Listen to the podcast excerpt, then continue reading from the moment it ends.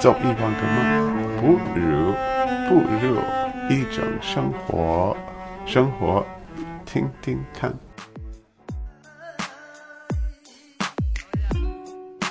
Very good。我是说什么？那我们今天有幸邀请到了，呃，瑞士日内瓦乐团的首席大提琴师吴迪。吴迪，大家好。大家好。嗯，那我还是首先想问一下，就是在这个日内瓦的乐团现在已经做了多久了？做了三十多年了。三十多年了。哎，开始的是一九七五年。一九七五年。嗯，那你快要退休。快要退休。哎，那是呃，大概从什么时候开始学大提琴的呢？啊，很小很小，八岁。哦，那那个时候是就是说家里有这样的氛围让你去学，还是你自己特别的感兴趣？啊，也许我特别喜欢，但就肯定就妈妈爸爸给给我帮助啊。嗯，那家里有人是学音乐的吗？我的我的爷爷是大提琴家。哦，就是不不就是爱好啊。嗯。所以也是小时候可能受他的一些熏陶或者影响。对呀，对。嗯，那你九九年的时候是第一次来到中国？是的，是吧？是的，跟我的爱乐乐团，嗯，我们去过演奏在南京、在武汉、在上海、北京。嗯，就是有多少年过来到周庄了？三年嘞，三次。三次。三年，三年。三年。最早的一次是。三年以前，三年以前哈，对，二零二零一零年，二零一零年，对对对，可是这这这种周围非常漂亮，嗯，这这个古镇是也是很很有意思，可是周围就是真的漂亮，有可以说有山有水，可是不对，没有山，水很多。水很多，很漂亮，那种江南水乡的这种，然后它的房子都是我们明清时期的老房子。是的，是的，是的，嗯，也是安安静的，在在中国非常安静的一一个地方，可以散散步啊。他说古镇非常好，但是它周边的环境更好。他的意思是，而是非常安静的。这中国很安静的地方不太多，特别是靠近上海，可在周庄可以安安静静的散步。嗯嗯，然后安安静静的在这样的环境中拉音乐。嗯，在周庄每天他也要拉三个小时。嗯，每天就是每天早上要练。他是早上和下午不守，时间不是每分钟静下来，至少要保证保证三个小时的拉。每天就是至少要保证三个小时的。嗯嗯，其实需要的，我我要锻炼这个手指法，是手指的灵活性。毕竟毕竟搞音乐的三天不摸手一生嘛。嗯每天一定要碰的。嗯，我想说怎么会就是说，嗯，每一年就三年前开始，每一年都会来到周庄。你为什么喜欢周庄？因为你在。我在。周庄很美丽，周庄很温柔，就确实。也是在在在上海旁边，一个小时多你你在上海城市。嗯。就是也是安静的、干净的，嗯，安全的地方。干净，安全。安静的地方，嗯，它离城市离中心也很近，你可以感受城市化的东西，同时又又能感受安静的生活。它这是一个在中国最好的地方，好的音乐的环境，环境非常重要，最愉悦的、兴奋的时刻。对对对对对，我们要四季锻炼，要找到一个非常好的的乐器，可是不够不够的。以后要找到一个地方，嗯，也就是音乐家出了一把好的乐器，他就是需要一个好的地方，有声音好的地方。嗯，他有一把好琴，是一八二四年的，去年前年都带来的。嗯，对周庄的美食有什么想法？周庄的好吃的东西是哪一个？你有什么想法？还想吃吗？啊，还还想吃，可是习惯吗？对于江南的饮食，我不知道是是周周庄饭，可是他做饭嗯，做的非常好。我就是做的周庄饭，哎，那给他毛豆子炒咸菜，那是就是那个毛豆炒那个那个阿婆菜，阿婆菜对吗？嗯。那是他说很好吃，他一勺一勺的舀着吃，这是周庄菜。周庄的那个鱼，那个什么叫百丝鱼？白丝鱼，对吧？哎，鱼好吃，阿婆菜。呃，都是你来为他做的。嗯我们在外面也吃过，在嗯那个小镇上，他觉得那个好吃。还有那个鱼头粉、鱼头豆腐汤，是嗯吧？那我听说过，呃，他们在周周庄呃造一个音乐厅，是不是？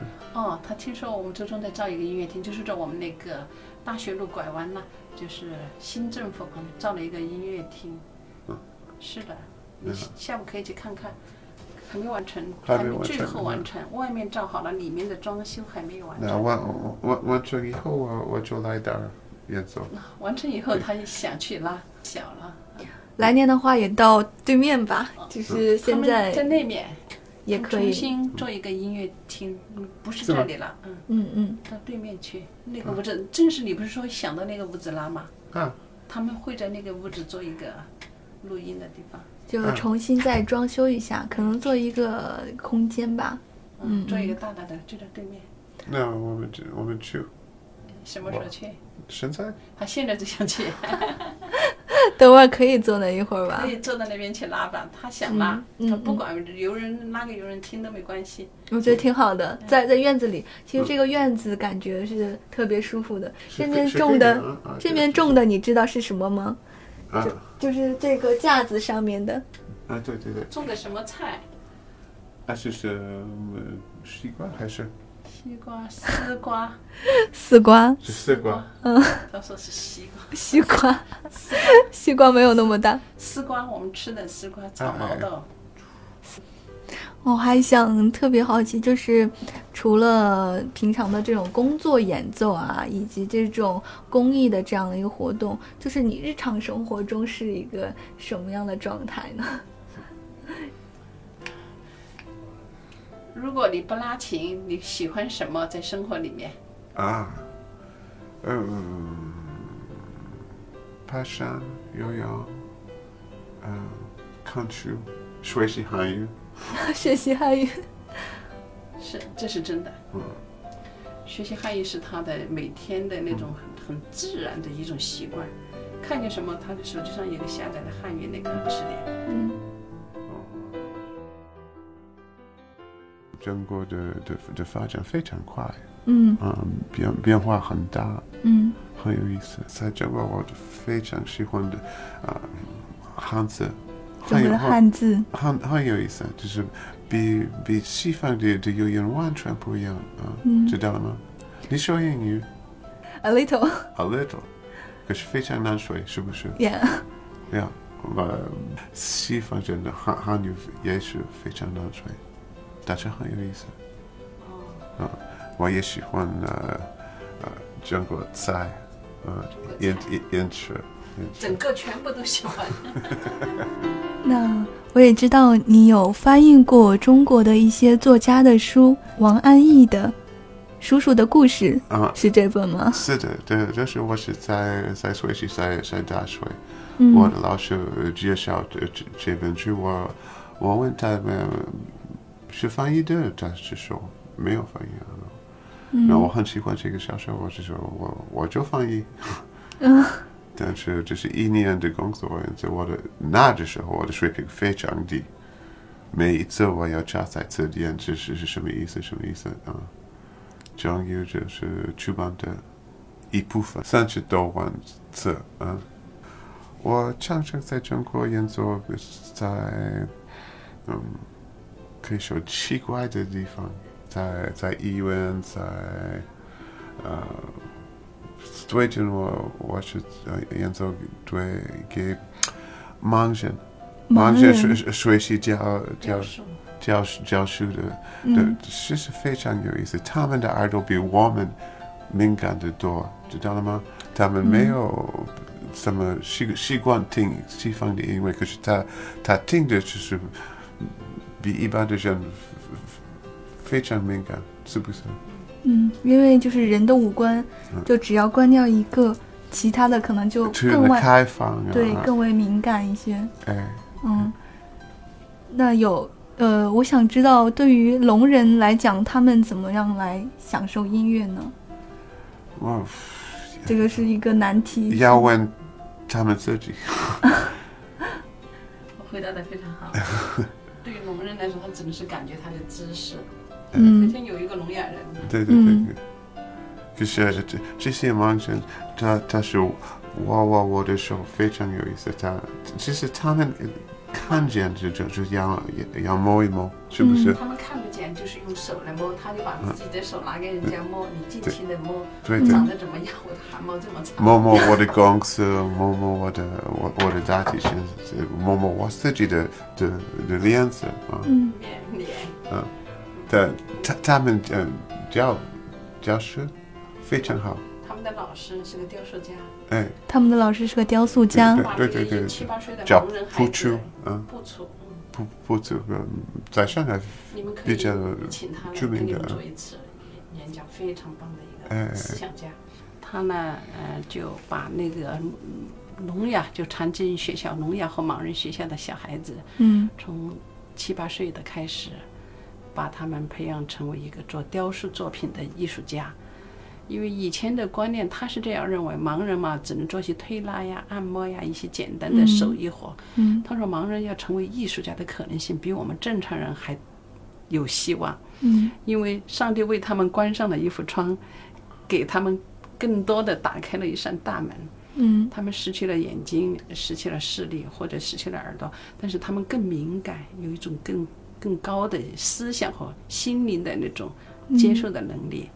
所以几年下来，这些孩子们成了将是未来的雕塑家。啊，乌迪先生呢，就嗯特别的欣赏，很赞美这样一个事业。嗯星期天我们刚刚从开了四千多公里的车回到以后，马上第二天就抱着琴，风尘仆仆的去跟孩子们演奏，演奏巴赫，他们以前都没听过啊。嗯就是沃迪先生说了，音乐对任何人来说都是能听懂的语言，音乐无国界的对，无国界。特别是一个古典音乐，它是跟人的心灵是能沟通的。嗯特别是巴赫，巴赫的作品，巴赫是无与伦比的天才的那种心灵的艺术家。嗯他的心，他的音乐和心灵的交通和人的气息、脉搏都是沟通的。尽管那些盲人孩子没听过这个巴赫的音乐，但听了以后，物质先生说，一定相信他们是能够记住这种音乐的。那对他们来说，一定是内心上是有反应和感应的。所以孩子们听了以后都很兴奋。那天他们本来是有八个学生嘛，有有两个生病了。嗯啊，生病的两个学生非常遗憾，我就说下次还要去跟他们补上这一课。是那乌迪先生那天也是觉得很最愉快的一天之一吧。来到这次来到中国有三十多天，那最愉快的一天之一就是给盲人的孩子拉琴，让他们跟我们正常人一样来感受音乐和艺术的美好，享受艺术。来享受艺术。嗯嗯、呃有人说这个巴赫的这个组曲啊，是一种宇宙的声音。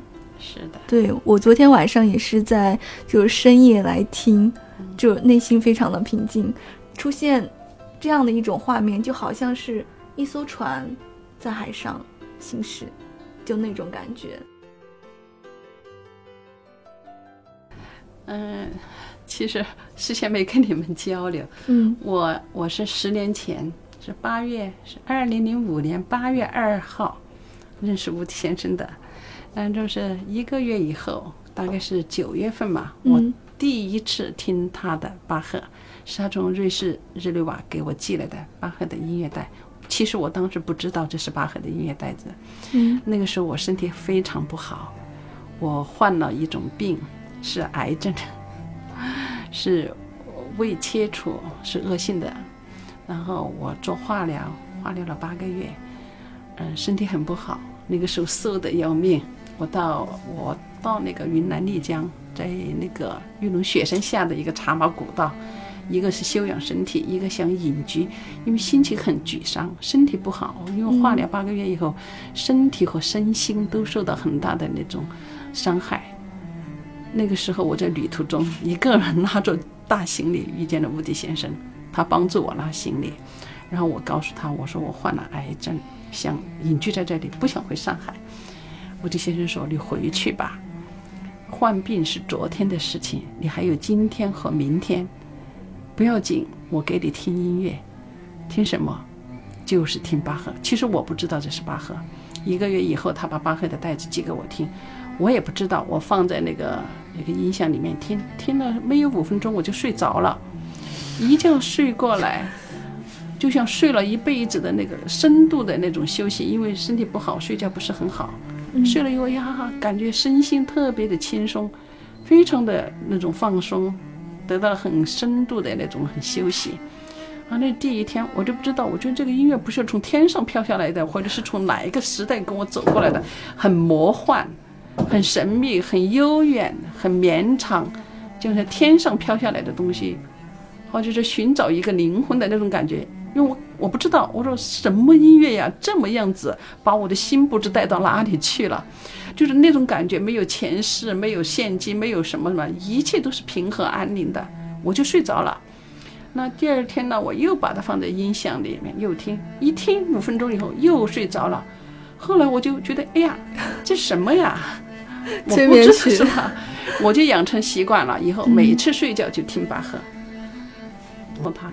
从那个时候开始，每年都是一次、两次、三次来到中国，然后我们就组成我们一个小组，吴迪先生和我，他是他是组长，我是副组长，然后我们到处去演奏。当然，最高的演奏是在北京国际广播电台，他演奏了四十五分钟。国际广播电台把他演奏的这个曲子和他们乐团演奏的曲子，嗯，向全世界播放了四十五五分钟。那是对乌迪先生在中国那种义务呀、公益的演奏的一种奖励，一种肯定。哎，肯定也是给他的一种精神上的一种激励，也是一种安抚。好，然后呢，我们会在工厂啊、农村啊、残疾人学校啊什么都去，包括在田间地头给农民拉，他不管人家听得懂听不懂，拉了就走。他说，只要是音乐，听了以后他就有感觉。有的人他他不知道，没有这种感觉，他也很茫然。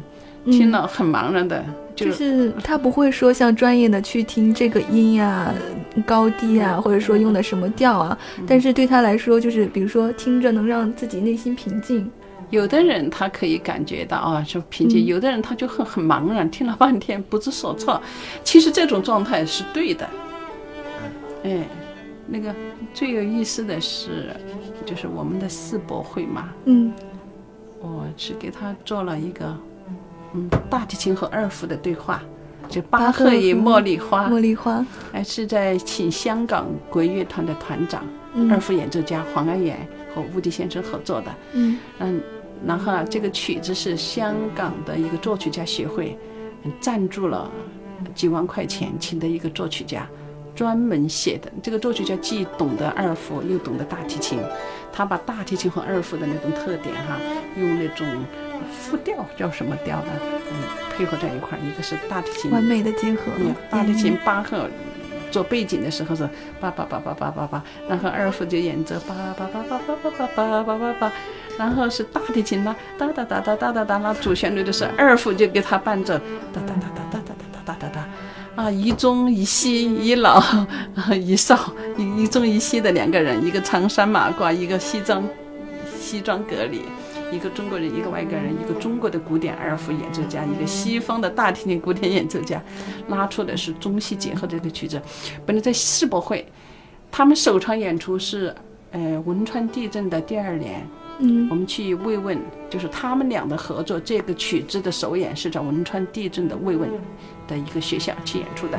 然后世博会演出的时候，由于乌迪是个老外，不能参加我们这场演出，因为这场演出是我们重庆市政府或者香港市政府组织的，那么老外的身份不适合本地去的，就临时换了一个大。那天。到医院里面，他是我们东方医院上海东方医院的义工，乌迪先生也是义工，嗯，去为我们东方医院拉过三场，给医生拉，给我的医生拉琴。我的医生是个外科手术家嘛，嗯，他们专门有一个外科医生的音乐粉丝协会，下班以后他们自己坐下来听古典音乐。乌迪先生呢拉那场，我本来是跟我的医生呢，这个乌迪我医生组织了七八个爱好者。他们一块来听，听听听，拉到一半场的时候，整个大厅里坐满了人，是不是？医院的人全部悄悄的、静静的，都静下来听音乐。好，然后我们就公开的在医院里做了两场演奏会。好，是我的医生做的那个节目主持，把巴赫的作品每一个作品很细致的、很精确的给大家介绍。很有意思，我觉得我的生命里面有两个救命恩人，一个是我的手术医生，一个是音乐巴赫，真的是。这个音乐是能给人带来一种心灵的疗愈，而不是只是药物上的这种疗愈。对对的，嗯，其实我现在很少吃药，基本不吃药，吃药都对身体有伤害、有副作用，嗯，还有医药费这么贵，我干脆听音乐好了。又养身体又节约钱，是不是？对，免费的。免费的。我还想问，就是就是在嗯呃，你学那个大提琴的这样一个过程当中，有没有就是在哪一次演奏中会让你自己落泪，或者呃内心比较喜悦啊这样的一个感受？有那样的一个瞬间吗？呃，有几次我们演奏家，呃，要要控制我们自己的的感情，控制自己的感情。哎，就是我我们的工作就是你说到感情，我要退一点，嗯。你要控制我，让让我们来感动，让我们来。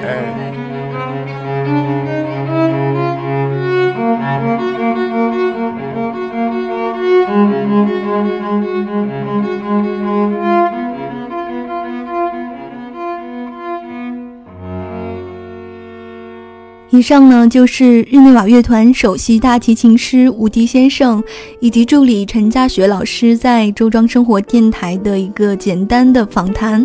那由于时间的原因、空间的限制和语言的细微障碍，也未能尽兴畅谈。但是有一句话说：“淡如水，相见欢。”告别之后还有余味。我也期待着来年吴迪老师再次来到生活家，届时也会举办一次更为完善的音乐艺术分享会，将音乐的力量带给大家。那在当晚，我们也和吴迪老师和陈老师以及周庄的小伙伴，在一菲之家的小院子里举办了一个临时的小型烛火晚会。那当晚也是大提琴、吉他、手鼓和磬的四种乐器的一个文化的交流。然后我们也唱了很多的歌，有民谣，有复古的歌曲，也有九零后的小众歌曲。也是，真的是多元氛围的一个聚会。那提前预告一下，嗯，下期节目我们再来详细感受。那同时，我们周庄生活特约主播的招募也正在进行中。自八月六号起，我们在全网征集周庄生活特约主播。如果你厌倦了城市朝九晚五的生活方式，如果你有自己独特的生活理念，欢迎你投稿加入我们，来周庄写故事、聊生活、当 DJ，体验一场不一样的有声之旅。我们的投稿邮箱是周庄生活 @qq 点 com。你也可以搜索“周庄生活”完整拼音，关注我们的公众账号，获取详细活动信息。那本期节目就是这样了。这里是周庄生活有声电台。做一万个梦，不如步入一种生活。生活，听听看。我们下期再见。